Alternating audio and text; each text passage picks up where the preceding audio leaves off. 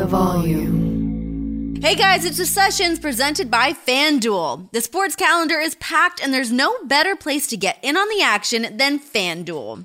There are so many sports to bet on, like the NBA, college basketball, PGA Tour. FanDuel has exclusive offers, boosts, and more all month long. And when you win, you get paid real fast. FanDuel has lots of ways to play, like the spread, money line, over unders, team totals, player props, and so much more. The app is safe, secure, and so easy to use. Jump into the action at any time during the game with live betting, and you can combine multiple bets from the same game in a same game parlay and try out the same game parlay plus. So download the FanDuel app today to start making every moment more. Disclaimer 21 plus in select states. Gambling problem? Call 1 800 Gambler. Hope is here. GamblingHelplineMA.org or call 800 327 5050 for 24 7 support in Maine. Call 1 877 8 HOPE NY or text HOPE NY for New York. FanDuel is offering online sports wagering in Kansas under an agreement with Kansas Star Casino LLC. Call 1-800-GAMBLER or visit fanduel.com slash RG for Colorado, Iowa, Minneapolis, New Jersey, Ohio, Pennsylvania, Illinois, Tennessee, and Virginia. 1-800-NEXT-STEP or text NEXT STEP to 53342 in Arizona. 1-888-789-7777 or visit ccpg.org slash chat for Connecticut. 1-800-9-WITH-IT for Indiana. 1 800 522 4700 or visit ksgamblinghelp.com for Kansas. 1 877 770 STOP for Louisiana. Visit www.mdgamblinghelp.org for Maryland. 1 800 522 4700 for Wyoming or visit www.1800gambler.net for West Virginia. Hello, everybody. Happy Tuesday or whatever day it is that you happen to be listening to this. It drops on Tuesdays and Thursdays. So hopefully you're listening to it today, the day that it drops. But if you don't, I will not hold that against you. Um, joining me on the podcast today, my one, my only, my sweet, delicious husband, Jon Moxley is here on the show. Jon is um, a is a trooper because if I'm ever in like a pinch that I'm like mm, I kind of need a guest for the show this week. It's great that I happen to be married to a wrestler that um, I can just get him to kind of sit down with me. I shouldn't say I can just get him to do it. Honestly, sometimes it's like pulling teeth, and I'm like, "Can you do my podcast, please?" Um, and he just doesn't really feel like being social. So we were actually supposed to record it last week, and the baby was crying, and it was near impossible. So we pushed it to this week, and uh, just so happened there's a few things to talk about. So uh, this was one of my favorite interviews with Jon, actually, because I feel like more often than not, he does not like, or he's less willing to talk about his matches and the psychology behind some of those matches um, and where he kind of draws his inspiration and stuff from. So I think we got a lot of that from Jon. And this episode's so funny. I feel like we'll sit here and record like an hour's worth of a podcast. And I'm like, okay, well, thank you for coming to hang out. I'm going to wrap it up. And he's like, well, I'm just getting started. So I feel like we could just, you know, record like a three hour long podcast and see what else I can pull out of the guy. Um, all right, guys. Well, let's get into it. Let's see what the man has to say. This is Jon Moxley.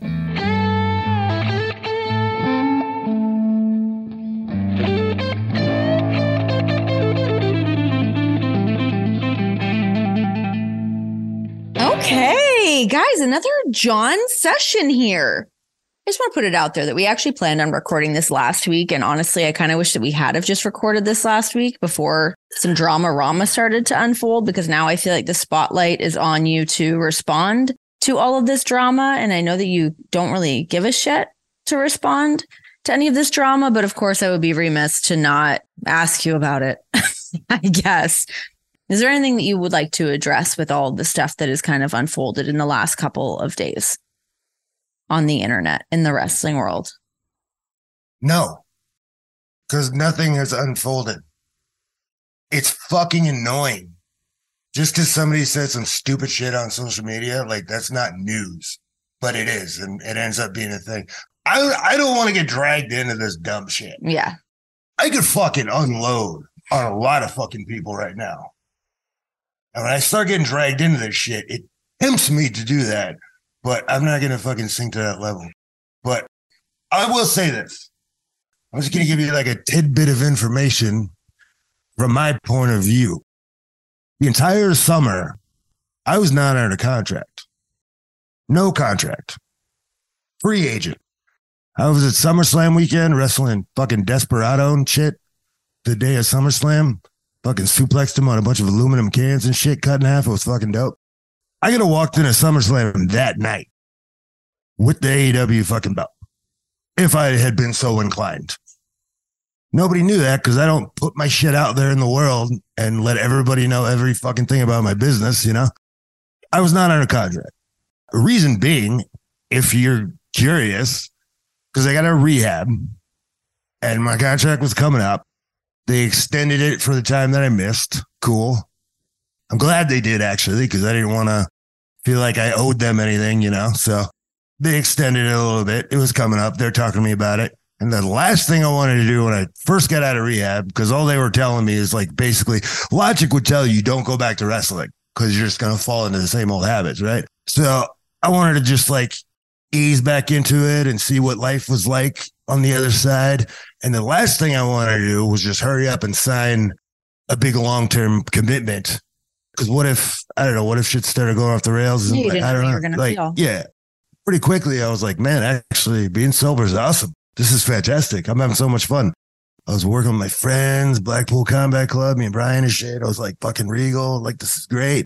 You know, and they're talking to me about signing a new thing. And I was like, if everything just stays exactly as it is right now, I'll be here forever. You can pay me in cash in an envelope at the end of the night. I don't give a fuck. But I can't tell you what I'm going to feel like in six months, especially not in three years or five years. And once I make a commitment, then I will push through injuries and I will push myself too hard and I will do all these things that add up and it leads you down the road or whatever. You know what I mean? So Sure. I was not in a hurry to make any kind of grand commitments, you know, at first. That being said, during this time period, the night in uh Cleveland. fucking what's his dick's talking about was in Indianapolis, not Indianapolis, Minneapolis. It was the night he came back and uh, was hopping around on one foot, bumping around inner circle or whatever after me and Jericho wrestled in a badass match, by the way. So we're we're talking later about stuff. Now keep in mind, at this time, this is my whole point. I basically don't work there for all intents and purposes. I don't even work here. Tony is not my boss. I don't even have to be in this room. I don't have to do shit. So even me being in this room and offering and agreeing to a storyline that puts you over at the pay per view, if anything, I'm bending over backwards for Tony and for this dude and for the company and everybody. Because I didn't have to. I didn't have to do shit. If anything, I was bending over backwards. So that's it. Okay, so here's here. I've got a couple That's like it. Uh, you know, it's not even controversial. I'm just telling you. No, those are just facts. Those you are cut and dry keep that in facts. fucking mind. Okay, so my questions to you then, just like based off of that, and this doesn't even have anything to do with that situation. That can be the only piece that you say in the situation. Um, but this has been sort of a situation for you in terms of like anytime there's been a little bit of a oh oh something's happening oh we got to do something a lot of things have fallen on your shoulders. And i think i think it's pretty fair to say you as one of the the cornerstones of aew your run as champion. I mean even if you want to go back to the the pandemic days but i think specifically you being able to step in if somebody's injured if someone's in a situation that you have been that guy. What kind of pressure comes with being that guy in situations when you haven't necessarily it's not been planned out but you step up in those uh, occasions I mean, that's what a big part of my career has been. You got to be ready to seize opportunities when they arise. I think last time we did this was right before Forbidden Door when I got slotted into wrestle Tanahashi, which turned out amazing. right You know, so that Yeah. was just an opportunity. Got to be ready for that stuff. So for young wrestlers listening, you know, you gotta, you never know what's around the corner. So, you know, be ready at all times, you know? It really is crazy to think of like your career you things like that happening. It's not just now. It's And like, I've never, I don't, I've never been like, it's never been like the plan to build everything around me. right. You know, the only time when it was kind of like that, uh, the pandemic happened and the whole world shut down. so, yeah. you know, that's the only, the only time that ever happened. yeah. Uh, but you know, that's does it get like annoying sometimes to be like, you know, if you'd have just fucking gone with me in the first place, like we wouldn't be fucking going through this again. right. It kind of does, but also like, no, it's all good. Like I don't complain. I see the good in everything, and I'm just so having so much fucking fun, Mhm. and like life is so fucking good right now. I don't want any negative bullshit. Right. Like How what's the fucking complain about? You know, like, ugh. and I guess you can kind of like unload on that a little bit of just mean, like the frustrations of not even this situation, will- but I will say this, and uh, I hate to say, I don't think I've ever said anything even remotely negative about AEW, but I will say this as an observer. It seems like you know I spent eight years on the Indies, spent a couple years in WWE developmental, spent like eight years in WWE. I have never seen so much bullshit drama in one place in my entire fucking life.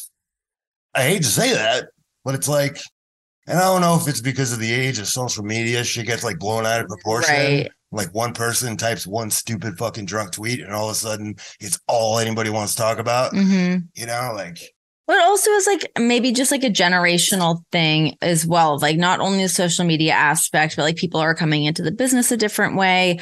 Um, people seem to be able to behave a certain people just can go into business for themselves, whether they're going on social media and talking about how they're not being booked or, you know, how they're undervalued or whatever, whatever. But it is really crazy. I mean, I think when you really you don't even have to step back to look at it, but like with what has been built with AEW and how special AEW is and the core group of all the people that make up AEW, it's this like wrestling oasis. Yet there's still people that are chipping away that want to like talk shit and sort of disrupt this thing that you guys have all been working really hard to build. yeah, like we're sitting up here doing a podcast. You know what we're not talking about? We're not talking about the fucking stellar match by Vikingo and Kenny Omega. Just Woo! Oh my word. all the cool stuff going on in AW with cool shows happening. We're not talking about this great pay per view we just had. Yeah, great pay per view. You know, we're not talking about anything. We're talking about some bullshit.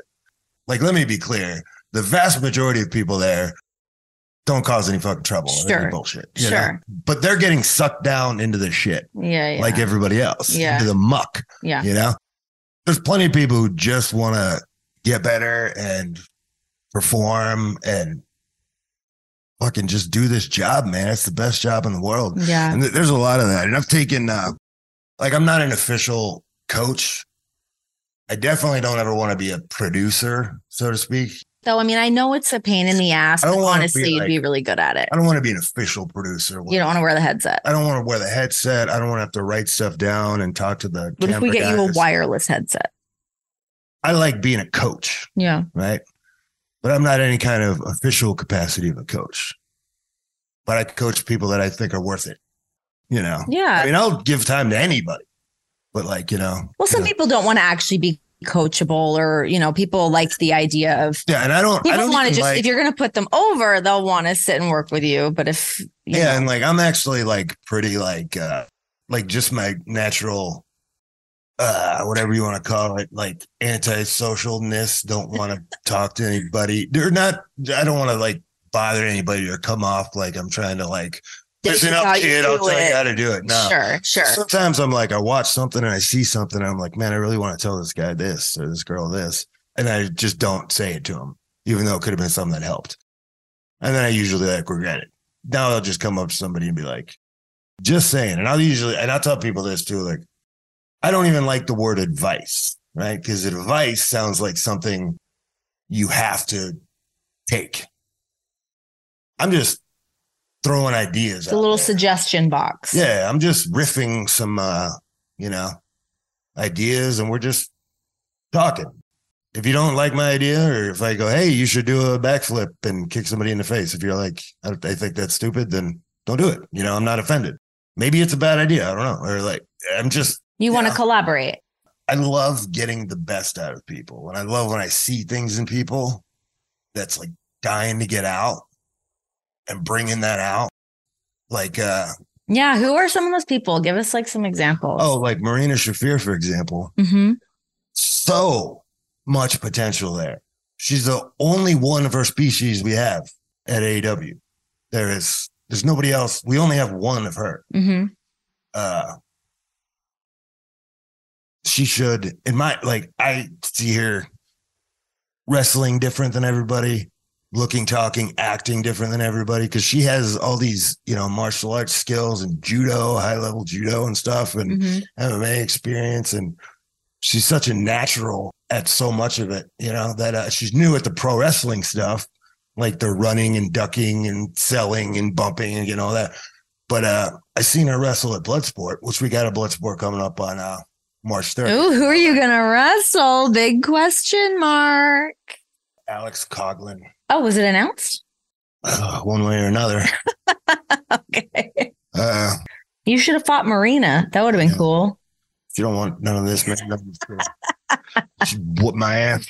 But I seen her wrestle at Bloodsport, and it was like she was a different wrestler that Yeah. I've seen working on dark and elevation and stuff like that. It was like she was totally different because she was in her element. Right. She's comfortable. Uh, she wrestled Masha Slamovich, very talented girl. Mhm. and uh she's wrestling barefoot and moving around and like her footwork and you know her kicks and movement and everything was like it's like totally different because she was in her element. And i'm like we need to bring that to tv you know, Yeah. and that that just brings a whole new uh kind of element to the division you know? So you know just like a suggestion i was like you know in bloodsport you because you used to wear boots. And i was like in bloodsport you're wrestling barefoot I'm not saying you should wrestle barefoot. If you don't want to wrestle barefoot, then don't. I don't. I don't give a shit. It's all good. It's whatever. But I'm just saying, the fact that you were barefoot drew my eyes to your feet, and it made me notice how good your footwork was. Oh, okay. I like And that. It made you look like way more athletic. Mm. It like added a whole new dimension. You know, it wasn't just like somebody's difference in somebody's wearing blue boots or red boots. Sure, No, it sure. like It like, added. yeah, it, it just created this whole other dynamic to her. You know, it's just like, like hey, a different athlete. yeah, like lately she's been trying that out, you know. And like there was one of the matches she had. I'm just trying to get her to like just loosen up and just and she has. And she like works really hard to work on these little things and she goes out there to get better every single time. I'm just trying to get her to just be loose and just do what she knows how to do. So I was like, you already know how to do everything you need to know. It's just putting it where it needs to go and all these little Mhm. things, you know, and that just takes experience. right. You know, so one of the matches she had, I think it was with Athena. They actually had a good amount of time. It wasn't just like four or five minutes. Yeah. And uh once they hit the, you know, halfway through the match marker and they were in a good sweat and were warmed up and started going, you saw her change gears. And seeing that, that's what I've been waiting to see. And it's like so subtle and like I can notice it, but when she got into the zone and changed those gears, I was like, oh, it pumped me up. It was like like it gave, me a, it gave me a high like I was in the ring. You know? Yeah, yeah. So that's another good thing about coaching is I realized like I could not be able to wrestle, Yeah. but I could still kind of get that same satisfaction and that same high Yeah. by helping other people and bringing that out of them. Like she had a match at Revolver and I was there for with Billie Starkz and it was awesome. Mhm. And uh it gave me like the high, like I was in the ring. Oh my God. Oh man, like yeah, so I've been doing a lot of that. That's So, the best. Is there anyone else in uh, like- particular that you've been, I know you've been working with Marina quite a bit. Anybody else? Uh, coming in. Uh huh. He was going- I, I sent him to Defy and put him in the ring with Rocky Romero. Mm. And that gave him like a whole new confidence level. Why is Rocky the guy that you want to set somebody up in the ring with? Because he's a guy that has all the experience in the world and is so good. And people forget because he's, you know, office rock. Sure. People forget how good he is. And You know, he's a guy that you can just send somebody in there and go, listen to Rocky for 20 minutes. hmm He said, just go out there and do what he tells you to do.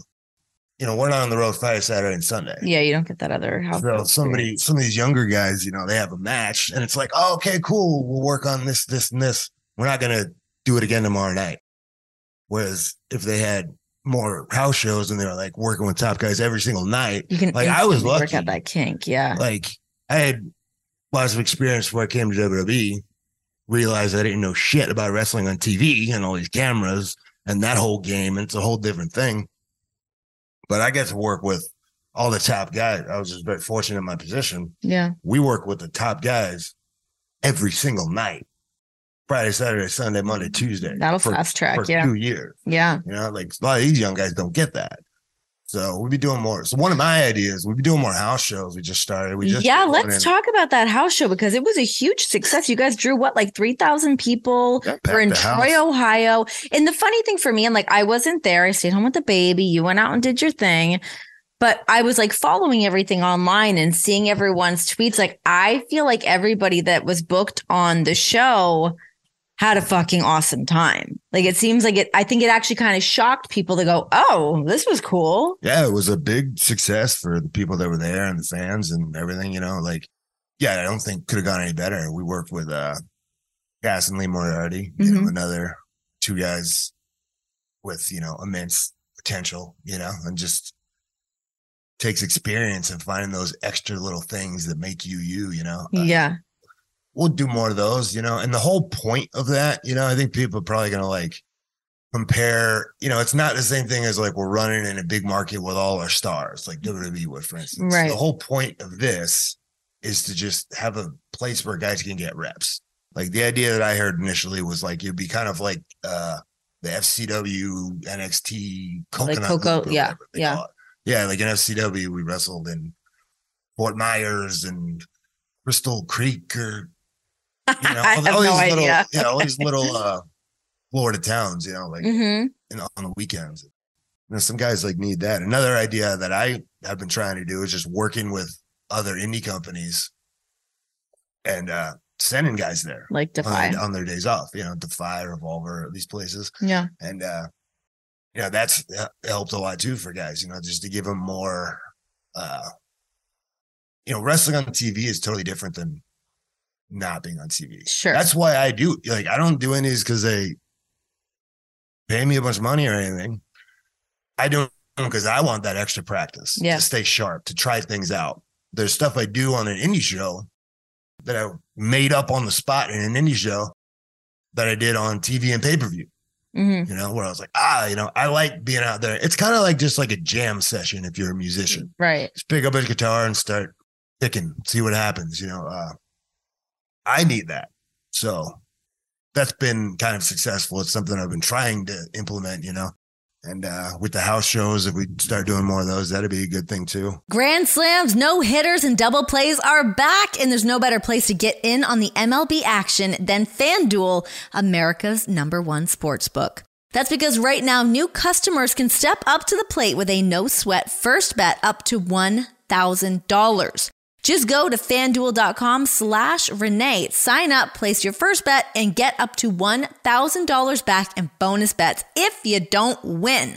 So don't miss your chance to get a no sweat first bet up to $1,000 when you join FanDuel today. Just go to fanduel.com slash Renee to sign up.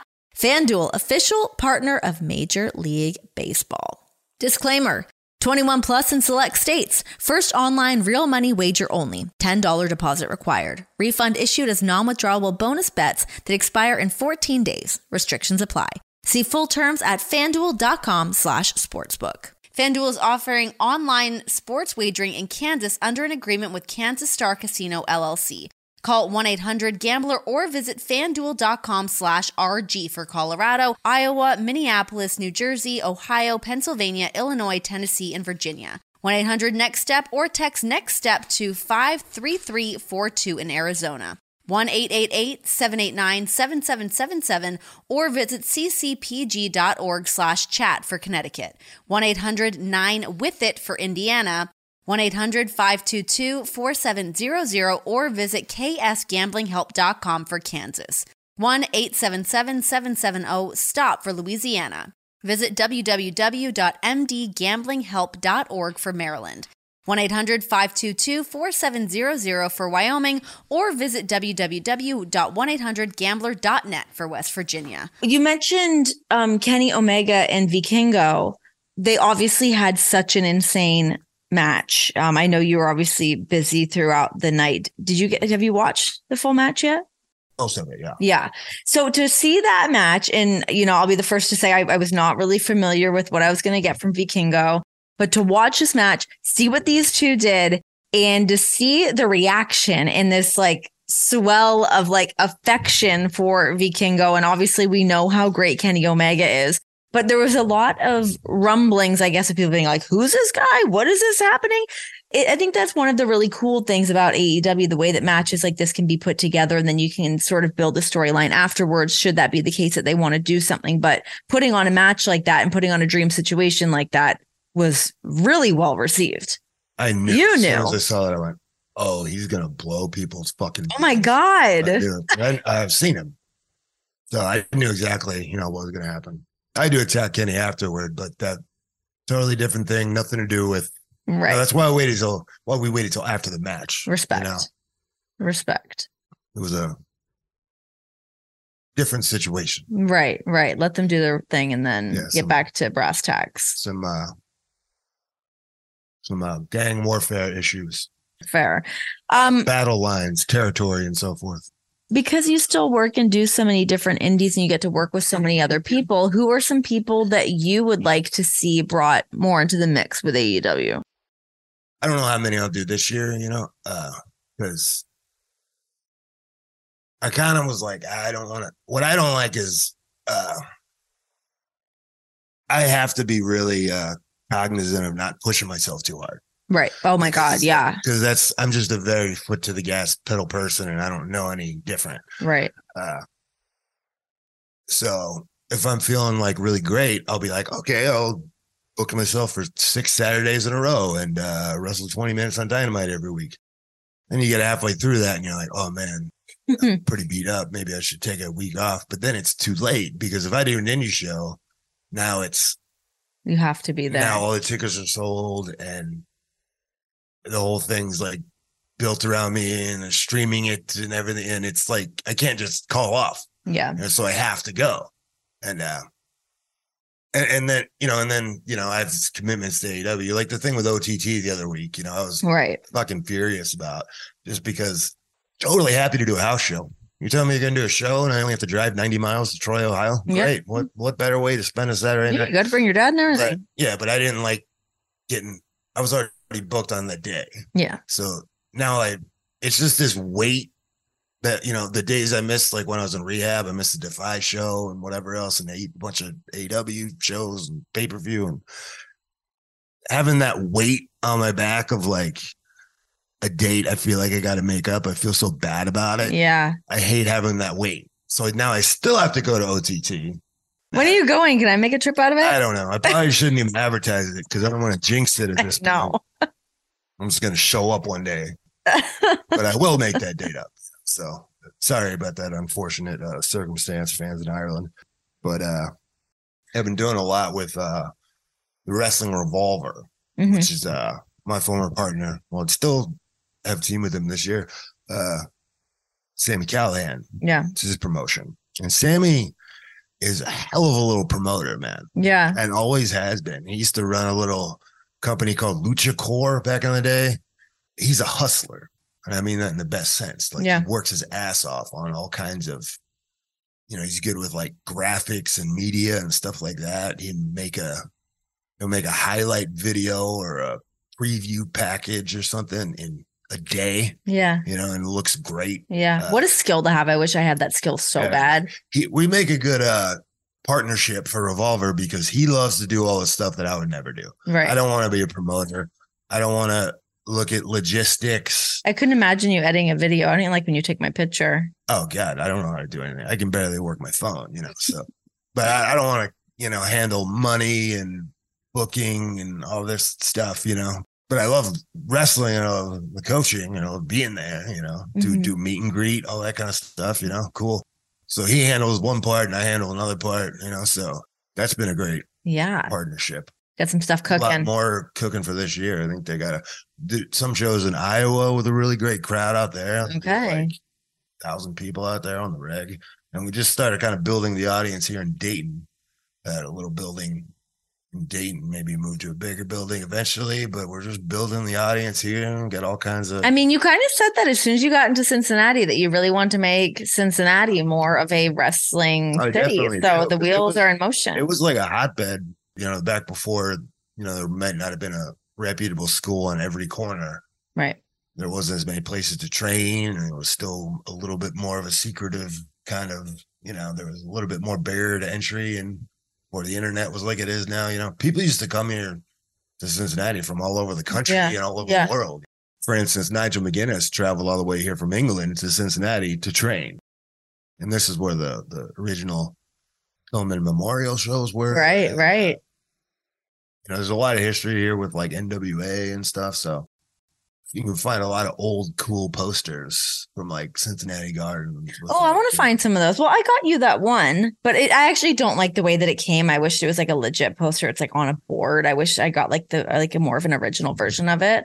It's cool. Yeah, but you know, this is the very uh, you know, I love Cincinnati, man. It's like I can't imagine coming from anywhere else. It feels so good to be home. Isn't it nice? Like it's not my home, but like I I get like sort of like the residual your home that like comfort level. But it it feels like home to me because there's something very like Ontario about it. I don't know what that is. Yeah, well, same deciduous forest. Yes, it's the la- yeah, the landscape is Right. nice. Yeah, because it's a big city, but it's still a small town. Yeah. You know, and you got everything here, but you know, it's still kind of uh it's a little urban, a little country, you know, a little bit uh everything. And I'm just I'm very happy to be back in a city.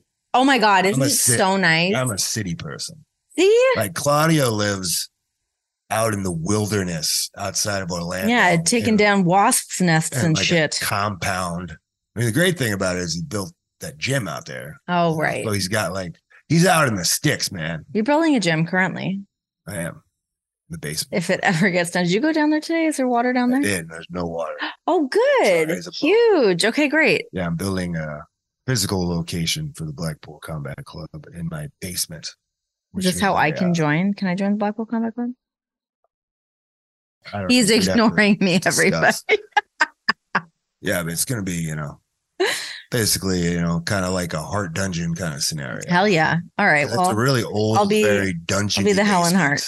So we had to pour a concrete floor and seal all the walls and waterproof it. And it's been a the house is coming together. mess putting it together. But once it's uh Once once, it's- it's done, it's gonna be awesome. Very Yeah. simple.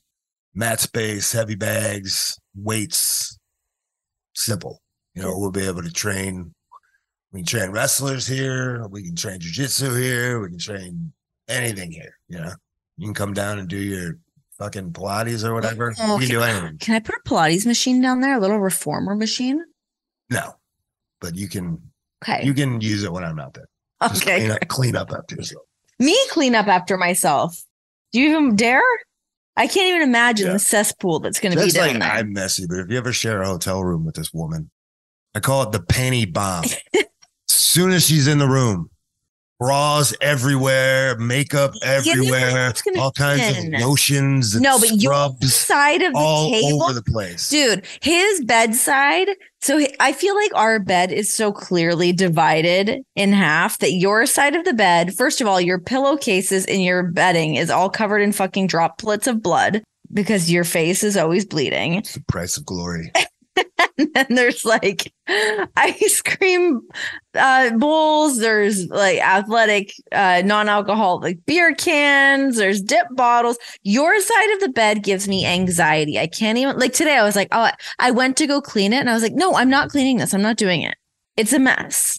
I like to eat ice cream in bed sometimes. i have no problem with that. Just take it down in the morning. You can eat whatever the fuck I do. Jon you're now you're lying. No, I'm not. okay. Can we talk Maybe I get ta- to it eventually. eventually? Well, that's the problem is the eventually because now we have a cat because now there's there's like mice that we get every now and then. And I think the if I see one mouse upstairs, shit's gonna hit the fan. Let's talk about this cat first of all. Oh, where is he up here? I'm not a cat person Cat's so good. per se. Like I don't know about cats. They they're shifty. I feel like you can't trust them. They shit in the house. In their litter box though. Like just I don't know. They're not just not a cat person, you know?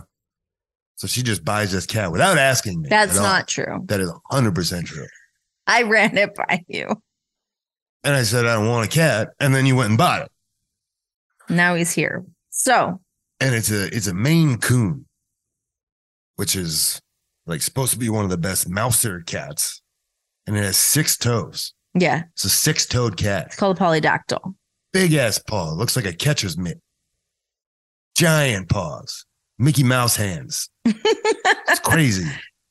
And they're gonna get he's gonna get huge. They get up to like 25, 30 Yeah, pounds. he's already getting. He's like when he hits the ground, you hear him. He hits with a thud. yeah, he's like he's like basically a little feral bobcat that lives in our house. Yeah, But she got this cat uh because she's afraid of mice. Because we had I mean it's a house, it's an old house. it's an old house. We backed into the woods, and we are also like kind of in the city, so we run into a lot of circumstances. Yeah, every once in a while you get a mouse, no big deal. So we put like traps out and you know had a you got the exterminator guy, make sure that you know there's one or two mice here I and there, no big deal. Mice, like it's my, And it's I'm the one unlocking who a fear for me. I'm the one who goes and checks all the traps, and I've had to encounter a couple dead mice, and I deal with them and get rid of them. You didn't have to deal with the mice, but now because she bought this giant six-toed mouse-killing machine, that's now your best friend. he is my best friend. I love this cat so much. She's going to kill mice and bring them to you.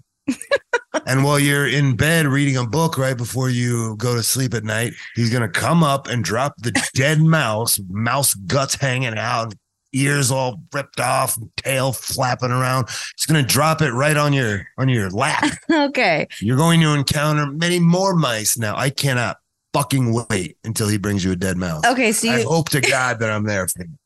Oh, you bring up a, a strong, valid point, but I feel like you skirted around the part of the story where you were going to put over the cat. I gave him a six month probationary period. I kind of like him. You like him because you were saying I'm not a cat person. I don't like cats. Tra la la. Yeah, he just kind of hangs out. He's a good guy. I mean, obviously, I got the cat. Yeah, I brought the cat into the family. He's very chill. I always loved cats as a kid. I always had them. I've had many cats, but I've not had a cat for a really long time. So I was just kind of like, eh, sure, let's get a cat. It'll kill the mice. I didn't know that he was going to become my best friend the way that he has. Sweet guy. Like he follows me room to room like a dog. He cuddles me in bed. Like I wear him like as a scarf when I go to sleep. He's a sweet guy. I love him. Yeah, he just he hangs out. He's chill. He's very good. Good guy. Um, okay, uh, quickly to just wrap this up, just circle back to another wrestling thing. Are we wrapping it up? I mean, I think we're getting close. We've been talking for a while. You got more shit you want to say? I don't know. I'm just getting warmed up now. Oh, okay. Well, fuck. Keep it spinning. Keep the mic hot, baby. Um, bleeding so much during your matches. Let's talk about the Texas Death Match with you and uh, Hangman Adam Page. This was number four for you guys. I like the chemistry between the two of you is uh, incredible. You guys have had some really great matches. However, the Texas Death Match definitely made me feel a little bit sick to my stomach. The fork to the forehead of Hangman while you had him in that uh, reverse triangle. It was upsetting. I didn't like it. It made my stomach turn. Talk to me about blood in a match and your affections for me- it. Makes me very happy that it was upsetting to you Yeah, it was. because, yeah, I loved everything with the hangman stuff. You know, uh, I like to experiment with things. You know, I'm not Sexually. that too. like I give zero fucks about convention or the way things are supposed to be done or formulas or whatever. I'm trying to explore new ways of doing things. people have like a certain idea in their head of like what a great match is. It starts out slow and it builds, and then we have a bunch of false finishes or whatever. Like, what? Why can't you do a great match in three minutes? What if you could? I don't know. Never been done before. That was the whole idea behind Anarchy in the Arena. They wanted to do a stadium stampede again, and I was like, I ain't doing that. That's how the conversation started. Anyway, it's like I was like, Yeah. I ain't doing that. Whatever. But okay, well, if I was gonna do it, I would do it once in one take, live in front of the whole crowd, and that was Anarchy in the Arena. Yeah. You know, so that's how I look at things. To try to go, okay, well, was anybody ever done it like this? And like simple stuff, you know, I'm not Vikingo. I'm not like, has anybody ever done a triple backflip? No, It's just like, nuts. He, he literally moves like a person with extra like limbs or something. It's yeah, why does every match have to have the same formula and so forth? Like, uh, for instance, like uh, our match in uh, LA. Your match in LA was right when he when he came back, right? Yeah. And I was like, what? You know, instead of like a typical formula that Bills was like, kind of blueprint I used in my mind was the uh, first Cody Garbrandt, TJ Dillashaw fight. And they start out, and it's very, very short. It's like a round and a half. They start out, they're throwing heat. Cody nails him at the end of the round, rocks him. The clock stopped, and the round kind of seemed like it saved TJ. He kind of wobbled over to his corner. Round starts again. They go back at it. TJ wallops him with like a head kick. Now he's kind of rocked. And then 30 seconds later, rocks him again, and it's over. So it went way hard to the left, way hard to the right. And that was it. There was no like up and down and this and that. Yeah. It was just like foot to the gas pedal. Here we go. We're throwing bombs. We're going 100% right from the get go. Way hard to the right, steering wheel, way hard to the left. It's over. So that's what I wanted to do. That I was like, I'm gonna whoop your ass. like get on him from the beginning, put him in major peril, and then when it turns around, it just goes all the way through and boom, buckshot. I'm fucking done. Like it's just like over, you know. Uh, and that's what we did. Yeah. and accomplished. And Yeah. I was very uh, pleased with that. And you know, Do you draw more inspiration from MMA these days than uh than you kind of do from pro wrestling in terms of building your matches? what I get from it more so than anything is uh storytelling because They do do a really great job. yeah i'm not talking about like oh somebody broke into somebody's house and uh threw their belt in the river or yeah. uh, whatever you know like storytelling is like striker versus grappler veteran versus rookie simple stuff and see how those stories play out because like every fight has a story so and so got to the ground and dominated on the ground or so and so was doing really good for four rounds and then he leon edwards you know Yeah. last minute hail mary head kick it's over that was the story like if you ask like what happened in that well i'd say the story he was winning for four rounds and then right at the last second head kick it's not specific to mma like uh or even just combat sports like every football game Yeah, of course. has a story yeah. I'm not football expert or anything, but hey, what happened to the Bengals game last night? Well, they got out to a really big lead, and then the other team chipped away at it, and then they lost in the fourth quarter. That was the story. Yeah. Or it was a defensive struggle, very low scoring game, or it was a very high scoring game. You know, every, every match has a story. The story can be whatever you want it to be. There are no rules. You know, people talk about psychology and storytelling and stuff. They're sometimes they don't even know what the fuck they're talking about. You know, the story can be anything. Hmm You know, wrestling can be anything. People talk about style, right? When I'm talking about styles, I'm not talking about like moves. Because in 2023, everybody does modern moves influenced from all over the world. Every single WWE match, you know, will have like lucha libre moves and stuff, you know, like head scissors and all this, you know. Everybody does like modern moves, you know. When I think of style, I think more of like pacing and psychology and timing and so forth. Japanese style or like WWE has a very specific style of match, you know, no matter who, no matter who's in the ring. And, uh, I like to just kind of not really have a big game plan sometimes and just Yeah. like see what happens. And I'm like, Does Yeah, that make your opponents stressed out? Yeah, a lot, a lot of the time sometimes. so my character kind of and my real personality and the way I like to wrestle and the way I do things and just like me as a person, like I said earlier, very foot to the gas pedal. So for me, I'm not trying to waste a bunch of time. You know, I'm like, bell rings, let's fucking go. And foot to the gas pedal until somebody runs off the road. Yeah. You know, I'm not trying to like stretch stuff out really, really long. Mhm. It's just like, it doesn't feel right to me. Yeah. Like I've been kind of developing my own new style. Like I'm not saying I invented a style, but I've just kind of been coming up with my proprietary blend. Okay. And uh, Texas Deathmatch is a perfect example. We didn't adhere to like a formula in those like last man standing matches. Typically, you can have like big, long, they can be kind of slow paced because they do big stunt bumps and then everybody just lays there for nine seconds. Like what we have going in AEW with these Texas Death matches is a really cool thing, I think, because they're really fast paced. From uh, it started with me and Lance in Japan because right before I went out to challenge him, was this going to be like a no DQ match? Right. and I asked him and Gedo just because Lance is from Texas. So I was like, let's just give it a different name, something cool. I was like, what if I say Texas Death Match? And Gedo goes, oh, I like. So I go out and I just said Texas Death Match, and we didn't even know what the rules were going to be.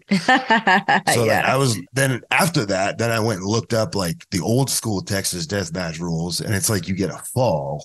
And then the 10 count starts, which could be very drawn out. yeah. So me and Lance decided on was basically just knockout or submission and standing 10 count. Right. So it was kind of like, which was pretty unique for Japan because they don't do those. And the crowd really got with it, like seven, eight, you know, Yeah. nine. So that was, me and Lance did that in Japan. And then Tony had the idea to have a big night for Lance in Texas, Texas Death Match 2 with me and Lance. Another badass match, same thing, really, really fast paced, not like drawn out, big, long, slow 10 counts all the time. And then Cowboy did one with Lance and he did one with Cole. And then me and Hangman did one. So I feel like that's an AEW staple match now. Yeah. pretty cool. And with those matches, like I kind of I love the feeling of like making people where they genuinely are shocked or don't know what's going on. Yeah. I don't like that. I mean, it, I, I get it. It stresses me out though. And you know, sometimes people go out there and uh, they have a great match and the crowd loves it and they're there with the chants and they're there with the booing and the yaying and the cheering all at the right times. And the fans, um, they're going along for the ride, but they can almost like They anticipate. they've rode this roller coaster two or Yeah. three times. Yeah. You know, and there's a great time, but you know, nothing was truly shocking. yeah. In the Texas death match with Hangman, nobody had any idea what was gonna happen at any second. Like it was more of like this car is completely out of control and off the road and it's just going all over the place. Like for example, I brought out a brick and smashed his hand with it, Yeah. It was disgusting. but I didn't like bring the brick out and then do a bunch of hoopla and this. Like there was no brick in the ring, and just one second there's no brick in the ring. I just rolled out, grabbed the brick, smashed his hand like really quickly, and didn't give anybody any time to register. Like, oh, he's got a brick. What's he gonna do? Like, just all right, what's going on next? Is it a brick? Oh my, what the fuck? Like, it, I wanted it to happen so fast that their brain couldn't even register it. So they're like, they what have to pay hell? attention. It makes people pay attention. What's going on? Yeah. Yeah, so I, I couldn't That's have been cool. I couldn't have been any happy with that. And I was thinking like uh the finish, I was like, man, I feel like It's really interesting. I feel like they're gonna go nuts if I tap out.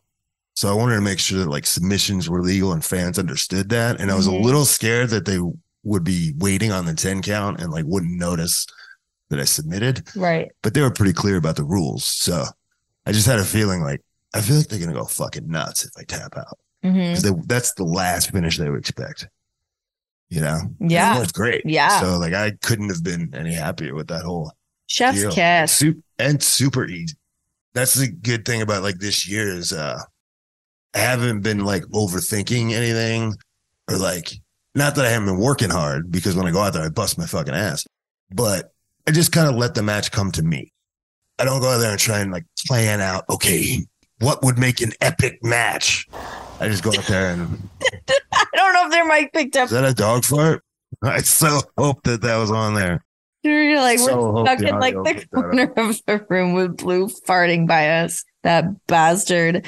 Um, sorry, keep going. You were saying about how you don't plot out every little thing you're gonna Yeah, do. like you're kind of good- like, I like it. a good story skeleton, and and for me, people that have worked with me enough know everything is subject to change. right.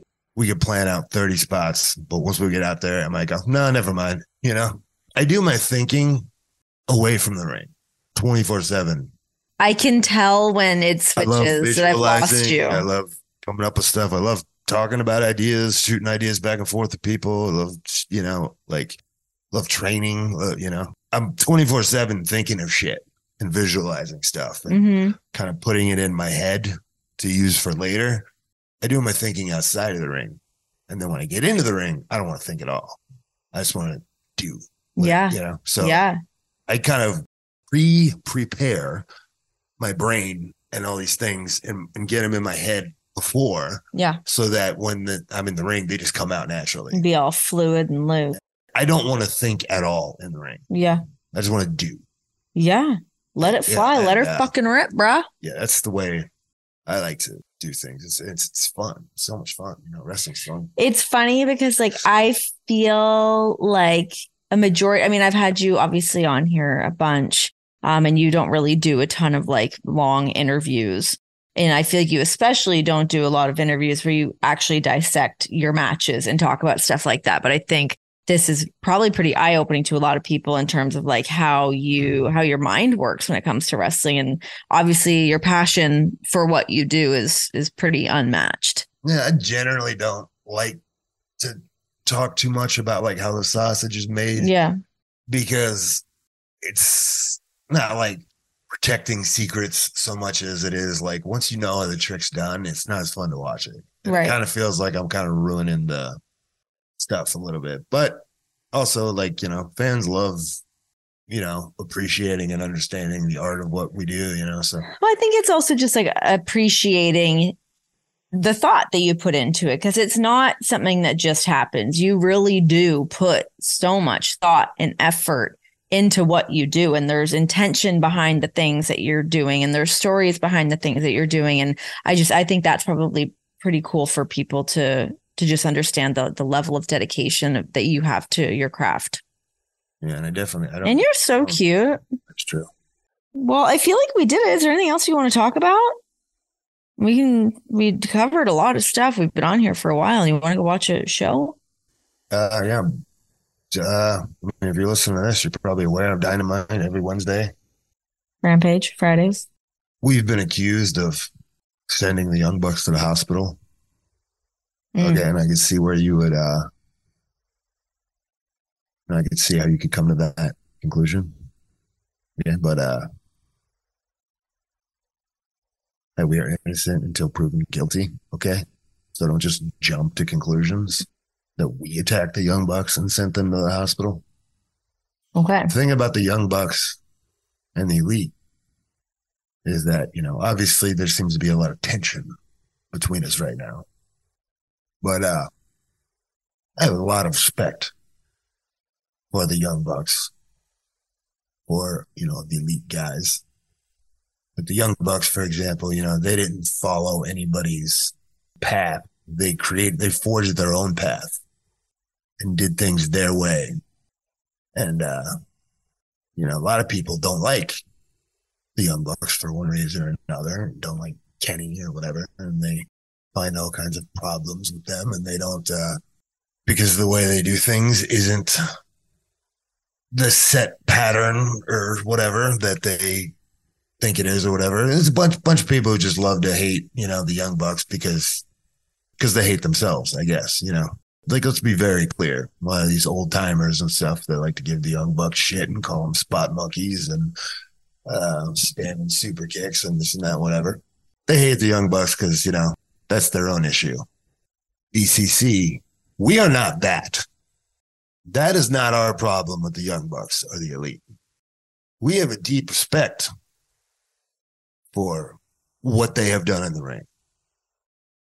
And on some level, even a kinship with the elite for the way they have forged their own path and don't give a fuck what anybody else thinks. Because believe me, I give absolutely zero fucks about anything right now. Just remember that, you know, if any beef, you know, over the coming weeks on dynamites or rampages does escalate between the BCC and the Young Bucks and Kenny, you know, we're not old guys with a podcast. Um, okay, listen, Jon, thank you for joining me. Um, I think you're as handsome as ever, as delicious as ever. Uh, I think that your legs are the unsung heroes of the wrestling world. I think you should come back out in trunks one time just to really rock everyone's world. You know what the problem with that is? I wrestled in uh, tights in Japan. Oh, we saw. I started with New Japan, but I didn't have boots yet because I used to always Mm. wrestle in trunks and boots. So I just wore my wrestling shoes. I like grappling and training in wrestling shoes, but I don't like running the ropes and stuff. And, you know, especially coming out of the crowd. And I just feel like I'm like, It's a lot of leg feel out. very dainty wrestling shoes in the They are a dainty shoe, especially compared to the boots that you. and I hate wearing wrestling boots. I can't get comfortable in them anymore. I used to be used to it, but after so many years of just wearing the the combat boots like I do, Yeah, I feel weird in anything but those. I And think it would be like you can't wear the combat boots that I wear with tights. No. or it looks weird. yeah, it doesn't So go. that's the reason I don't wear tights. It's a footwear issue. I feel Okay. most comfortable wrestling in Under Armour tactical boots. and aloe yoga pants. Yes, I would feel weird wearing tights. My feet would look huge, and I would Yeah. look like I would look like a court jester or something. It'd be weird, be visually unpleasing. It would be Yeah. weird. I'm I'm just saying you've got a great leg. I I think that you I, your whole wrestling gear is is great. I'm not telling you to change it. I'm just putting over your legs because people don't really know. I'm just saying I'm looking at them and they're they're there's a sculpted leg. He was a very sculpted leg as well. I sure don't know if. People know that. Uh, you know what? You're right. Not enough people know of my sculpted Pull your leg. hamstring out right now. Ready? Let me get my leg up there. It's got these Look at that. hockey hamstrings. Oh my! I got to stretch. That hurts to do that kind of. Yeah, when she first came into WWE, you're talking about you know the new girl hamstrings. Ooh, Ooh, ooh, ooh. Um, okay, well, let's go touch each other's legs. And you want to go watch some Poker Face? it was all right. You know, No, you don't want to watch Poker Face. What do you want to watch? I don't know. I appreciate you coming on here. You're a lovely man. Yep.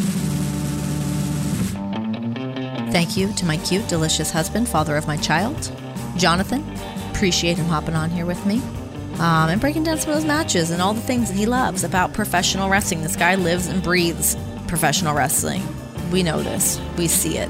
I'm just letting you know, as his wife, that when he's not in the ring and he's not on the road, that uh, it really is his passion. It's the thing that he loves to do. He spends so much time thinking about the kind of matches he wants to have. Not even just his own matches. You know, you heard him talking about working with Marina Shafir, working with Lee Moriarty, working with Big Kaz, like messaging Ricky Starks about stuff, like whatever it may be. I mean, he's always kind of just thinking about the business and matches and characters and all that stuff. And uh, yeah, I love that he's able to be there for people that need to pick his brain about stuff. Anyways, I just really love him and I think he's great. I think you guys do too.